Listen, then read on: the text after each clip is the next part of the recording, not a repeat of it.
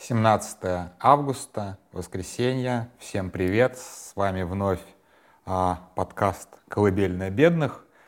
И сегодня как бы нет новостей, но есть ожидание новостей. И ожидание новостей, это, конечно же, связано помер Кадыров, не помер Кадыров. Ну, скорее всего, не помер. То есть как бы объясню свое личное отношение, что, а, во-первых, про его смерть уже неоднократно вбрасывали слухи, видно, что у него очень большие проблемы со здоровьем, у него внутри очень большое количество недоброжелателей, и, условно говоря, вкинуть пару кристаллов фентанина, фентанила в кокс, ну, это вполне исполнимо, я думаю. Вот, то есть это, в общем-то, это такая, как сказать, это такая вот высокая-высокая византийщина или такая средневековье, а, или что-то еще такое вот близкое, да, когда а, вроде как никакого дворцового произ... переворота не происходит, но все все понимают. Как бы. Человек жил, жил, жил, а потом внезапно с, как бы, съел ягодку и, и больше не живет. Вот, так что такая судьба вполне может подстерегать Кадырова, не исключая совершенно. Когда-нибудь я расскажу большую историю, а может я ее уже рассказывал, памяти-то у меня ни хрена нет, про то, как мы узнали о смерти узбекистанского диктатора Каримова и как э, делали вид, что э, на Радио Свобода делали вид, что мы ничего не знаем. Э, до официального подтверждения достаточно травмирующая, на самом деле, меня история. Э, и вот как раз тоже это же были слухи. То есть у нас были источники, условно говоря, ой, нельзя, наверное, называть источники до сих пор, ну, условно говоря, а, близкий человек кого-то из обслуживающего персонала, вот кто, условно говоря, там, не имеет прямого отношения к элите, а вот просто как бы именно обслуживающий персонал. Наверное, вот как бы не скажу точнее, мало ли, может быть, этого человека, этому, этому человеку до сих пор что-то грозит. И он как бы вполне как бы конкретно расписал, что именно случилось с Каримовым, что он не жилец.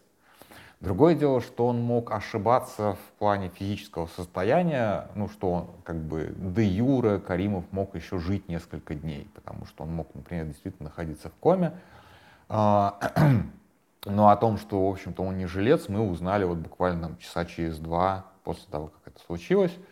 Вот. И узнали, опять же, действительно, как бы не, не, не провластные чуваки, а действительно эта информация начала распространяться через, ну, мягко говоря, оппозицию, да, то есть как бы э, тогдашний главред Ферганы Кислов об этом узнал, э, у нас э, э, работала прекрасная совершенно женщина, не произнесу сейчас ее фамилию сходу, а, с э, именем Шахида, вот она каким-то образом узнала. То есть это, в общем-то, такое. Как бы. вот, и когда условно Янгулбаев пишет о том, что Кадыров мертв, ну, как бы в каком-то изводе это может быть правдой. То есть, как бы это может быть не набросом. Хотя, э, как бы, опять же, Янгулбаева могут э, манипулировать, вбрасывать. Ну, мы все помним вот эту вот ужасную, странную, идиотскую историю про Томсо.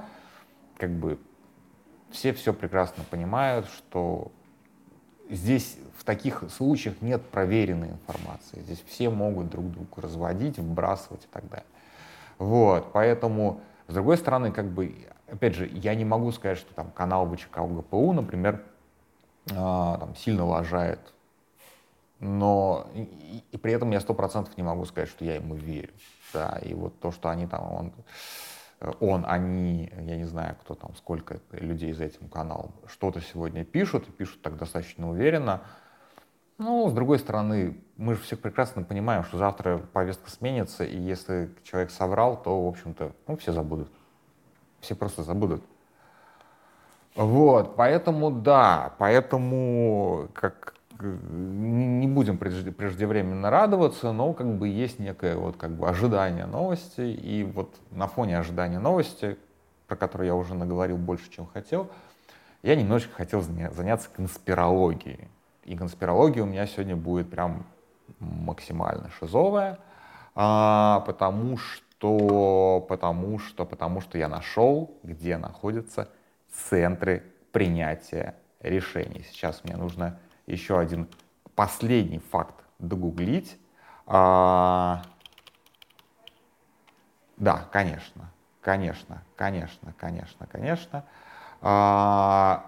Глядите, меня уже не первый год а, очень сильно озадачивает факт, а, с которым совершенно невозможно ничего поделать. Дело в том, что в сотнях стран мира есть гостиница «Бристоль». Причем совершенно это эти гостиницы, в отличие там, от какого-нибудь Мариот или еще чего-нибудь, это не сетевые гостиницы. То есть это не гостиницы, которые принадлежат одному владельцу, входят в одну корпорацию, там, как это часто бывает с гостиницами, а, с соответствующим там, франшизой, стандарты качества. То есть Бристоль — это не франшиза.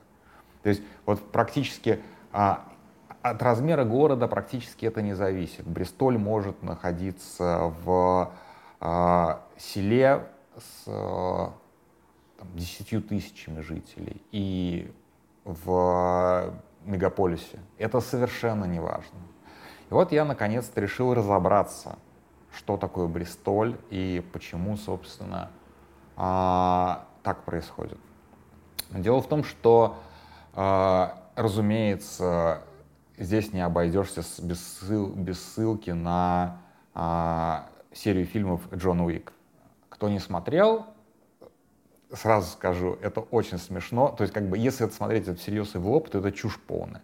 Но если смотреть вот как бы таким вот взглядом, то тогда просто проникаешься этой вселенной и понимаешь, что вот как бы эта вселенная внутри себя выстроенная логично и непротиворечиво. Ну, то, что нам и требуется для конспирологической теории. Так вот, внутри вселенной Джона Уика а, есть а, гостиницы, где происходит э, найм киллеров и, ну, там много чего происходит. То есть, условно говоря, э, эта гостиница выполняет роль гостиницы, там есть вполне себе нормальные постояльцы, там принимают гостей, но если ты там показываешь монетку определенную, то тебе начинают оказывать определенные услуги, которые связаны именно с а, очень высокопрофессиональным, крайне законспири... э, законспирированным криминальным а, криминальным миром, который распространяется по всему миру. И в, если я не ошибаюсь, то а, в, изначально а, история Джона Уика крутится вокруг а, отеля «Континенталь» в Нью-Йорке, а потом дальше мы видим и в Японии, и в Шанхае, и так далее, и так далее. Ничего не напоминает?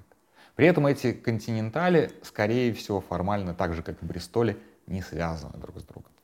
А на территории континенталей запрещено, запрещена, собственно, вот та деятельность, которая, которой занимаются его особые постояльцы. То есть, условно говоря, постояльцы, особые постояльцы не имеют права убивать друг друга на территории отелей.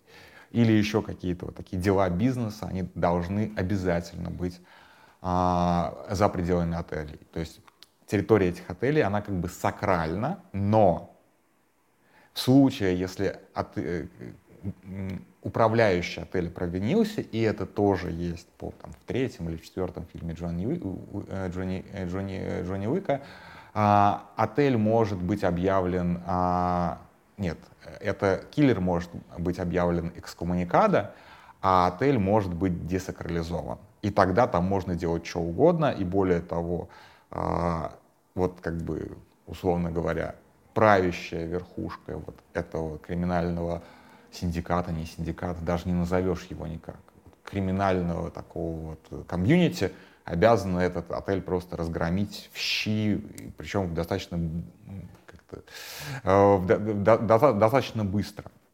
Вот, поэтому, конечно же, конечно же, голливудские вот эти вот сценаристы, мы прекрасно знаем, что ничего они сами придумать не могут.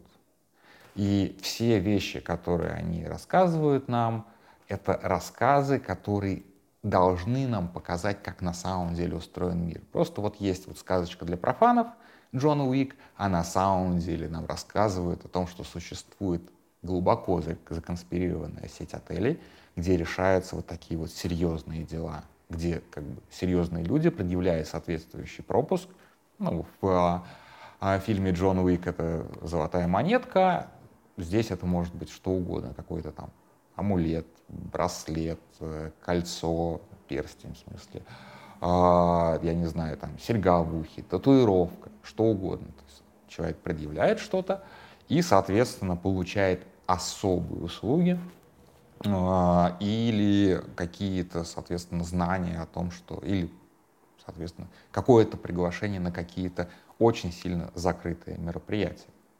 А, и, но это не отвечает на вопрос, а почему Бристоль? Почему Бристоль? Вот представьте себе, что такое Бристоль? Бристоль — это город, по Википедии сейчас, одиннадцатый по размеру в Великобритании. А, в нем живет 300, около 380, по-моему, тысяч человек. То есть это, в общем-то, чуть больше Сызрани. А, сам по себе город когда-то цвел, да, то есть у него был прям период расцвета, и он был связан он был связан. Он был связан с работорговлей. Точнее, он сначала был связан с освоением 13 колоний, ну, то есть тех, тех, тех самых 13 колоний, которые потом устроили бостонское чаепитие. Опять же, не бристольское чаепитие, а бостонское чаепитие. С, другой стороны, скажем так. А могло быть правильно, наверное, все-таки называть его бристольским чаепитием. А, вот, потому что основной город, который торговал с этими 13 колониями, как раз был Бристоль. А, соответственно, работорговля. И, в принципе, с середины XIX века этот город постепенно, ну, как бы уступает свои позиции и постепенно хереет, хереет, хереет, хереет. И сейчас это, в общем-то, ну, действительно, как бы такая вот британская Сызрань. Но отели Бристоль массово начинают появляться как раз в конце 19 века, в начале 20-го. Вот, он как бы в Самаре есть, например, Бристоль. Причем там тоже такая достаточно длинная история за ним. А, изначально он назывался Гранд Отель до революции, потом он сменил несколько названий. А, в советское время назывался «Жигули», и сейчас он называется «Бристоль Жигули», а в 90-е он был без вот этой вот идиотской совковой приставки, он был просто «Бристоль». Хорошая, кстати, гостиница. Вокруг нее есть городская легенда, что якобы в тот день, когда а, случился Перл-Харбор, а, случилось и первое как бы, рукопашное сражение между американцами и японцами. Дело в том, что в Самару, в Куйбышев а, эвакуировали все посольства, и в том числе всех журналистов. И американские журналисты отпиздили японских журналистов в день Перл-Харбора. Это абсолютно легенда, по-моему, ее никогда ничем, никто не подтверждал, но вот она есть. И это происходило вот в Бристоле. Вот, пожалуйста, как бы легенда это уже складывается, получается. Вот есть Бристоль, и, соответственно, в нем происходят какие-то вот такие вот достаточно необычные события. Вот. Дальше смотрим. Где еще есть Бристоль? А я в первую очередь посмотрел, конечно же, а, где есть Бристоль в Украине безусловно, Бристоль есть во Львове. Такая вот прям точка силы. Бристоль есть в Одессе. И это как бы они вообще никак не связаны. Вообще никак не связаны. Вот. А Бристоль есть в Бердянске.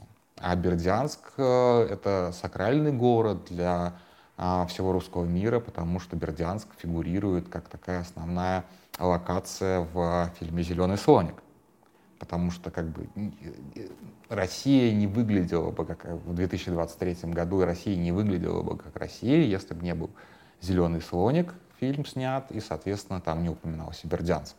Это очень важная локация, безусловно.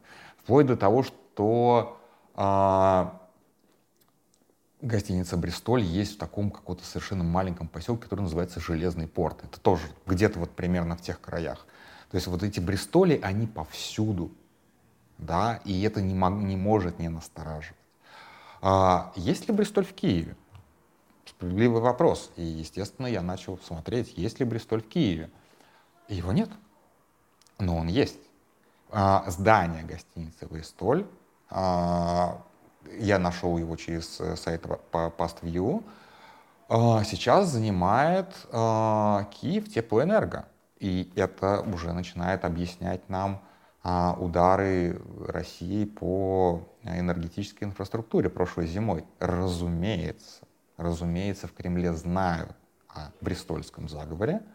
А, напрямую по центру принятия решения они а, бить не отважились. Кстати, этот Киев Теплоэнерго находится вот в прямой видимости от э, Банковой, соответственно, от здания администрации, э, ну, сейчас офиса, да, ну, администрации президента Украины. То есть это вот прям средоточие власти, украинской, по крайней мере. Вот, вот там вот как бы у нас есть центр силы. И, честно говоря, я забыл прогуглить, есть ли гостиница «Бристоль» в Москве. Но она наверняка есть.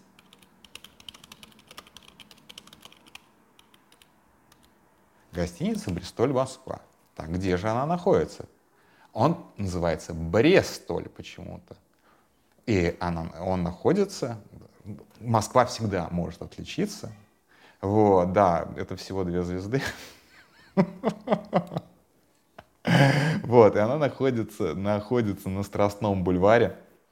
А, так, э, рядом с, рядом с театром Ленком. Не знаю, ни, ни разу не, не театрал, как бы, и вот, ну да, на Страстном бульваре. Ну, вполне себе такая локация, согласитесь, это вполне себе тоже рядом с Тверской, получается, рядом с, ну, как рядом, где-то километров два, наверное, до Думы, до Кремля. Ну, вполне себе, вполне себе тоже центр силы. Так каким образом Бристоль, вот как бы название связанное с работорговлей, с англосаксами, а, получил вот такое вот влияние, почему он стал вот таким вот символом. Всем известно, что где-то в конце, середине, конце 13 века а, над тамплиерами начали сгущаться тучи. Вы помните вот эту всю историю. А, тамплиеры, один из первых, если не первый вообще рыцарский орден, а, который расцвел во времена первых крестовых походов. И чем занимался орден тамплиеров? В первую очередь. Это вот прям как бы очень важно.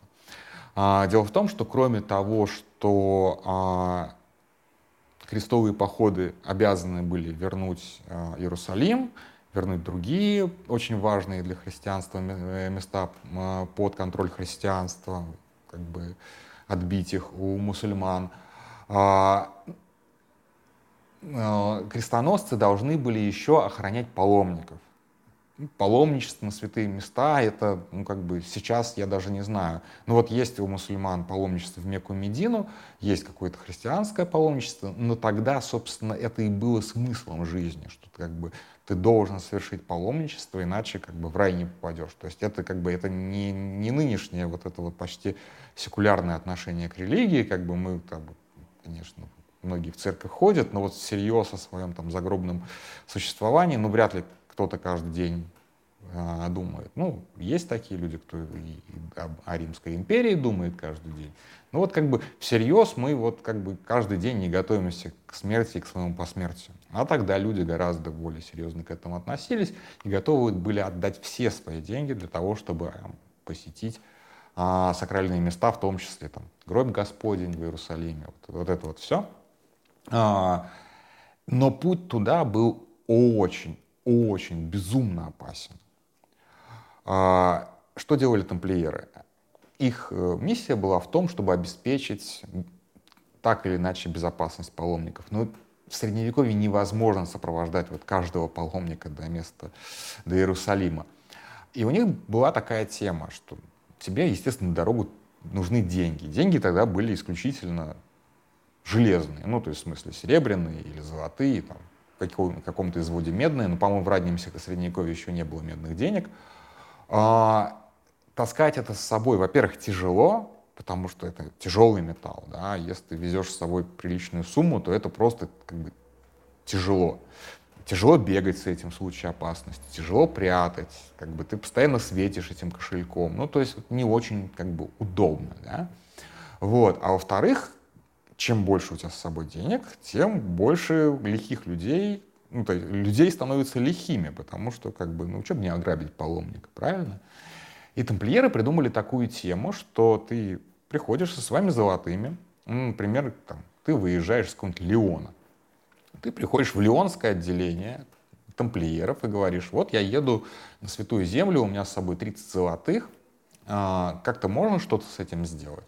И они говорят, да, конечно, отдавай эти 30 золотых нам, мы тебе выписываем бумажку, а, ну, типа как аккредитив, дорожный чек, что-то вроде этого.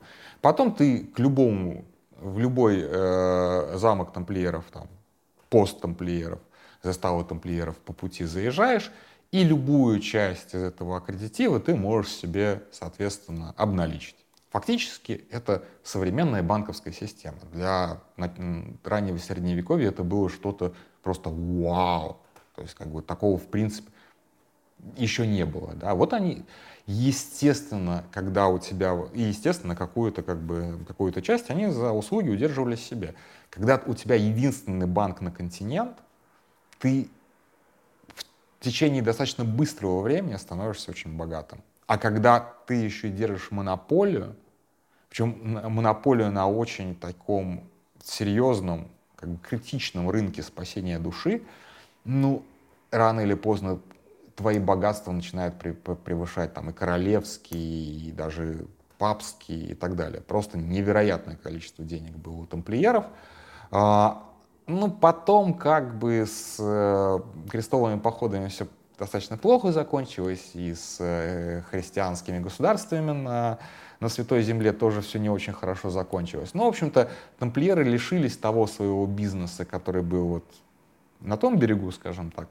Но сама сеть-то осталась, и они по-прежнему, да, они по-прежнему занимались тем, чем они занимались, достаточно долгое время, пока не вошли в конфликт с э, э, в, в королем Франции и, с, э, и под влиянием короля Франции с папой. И, как всем известно, все это закончилось тем, что верхушку ордена сожгли.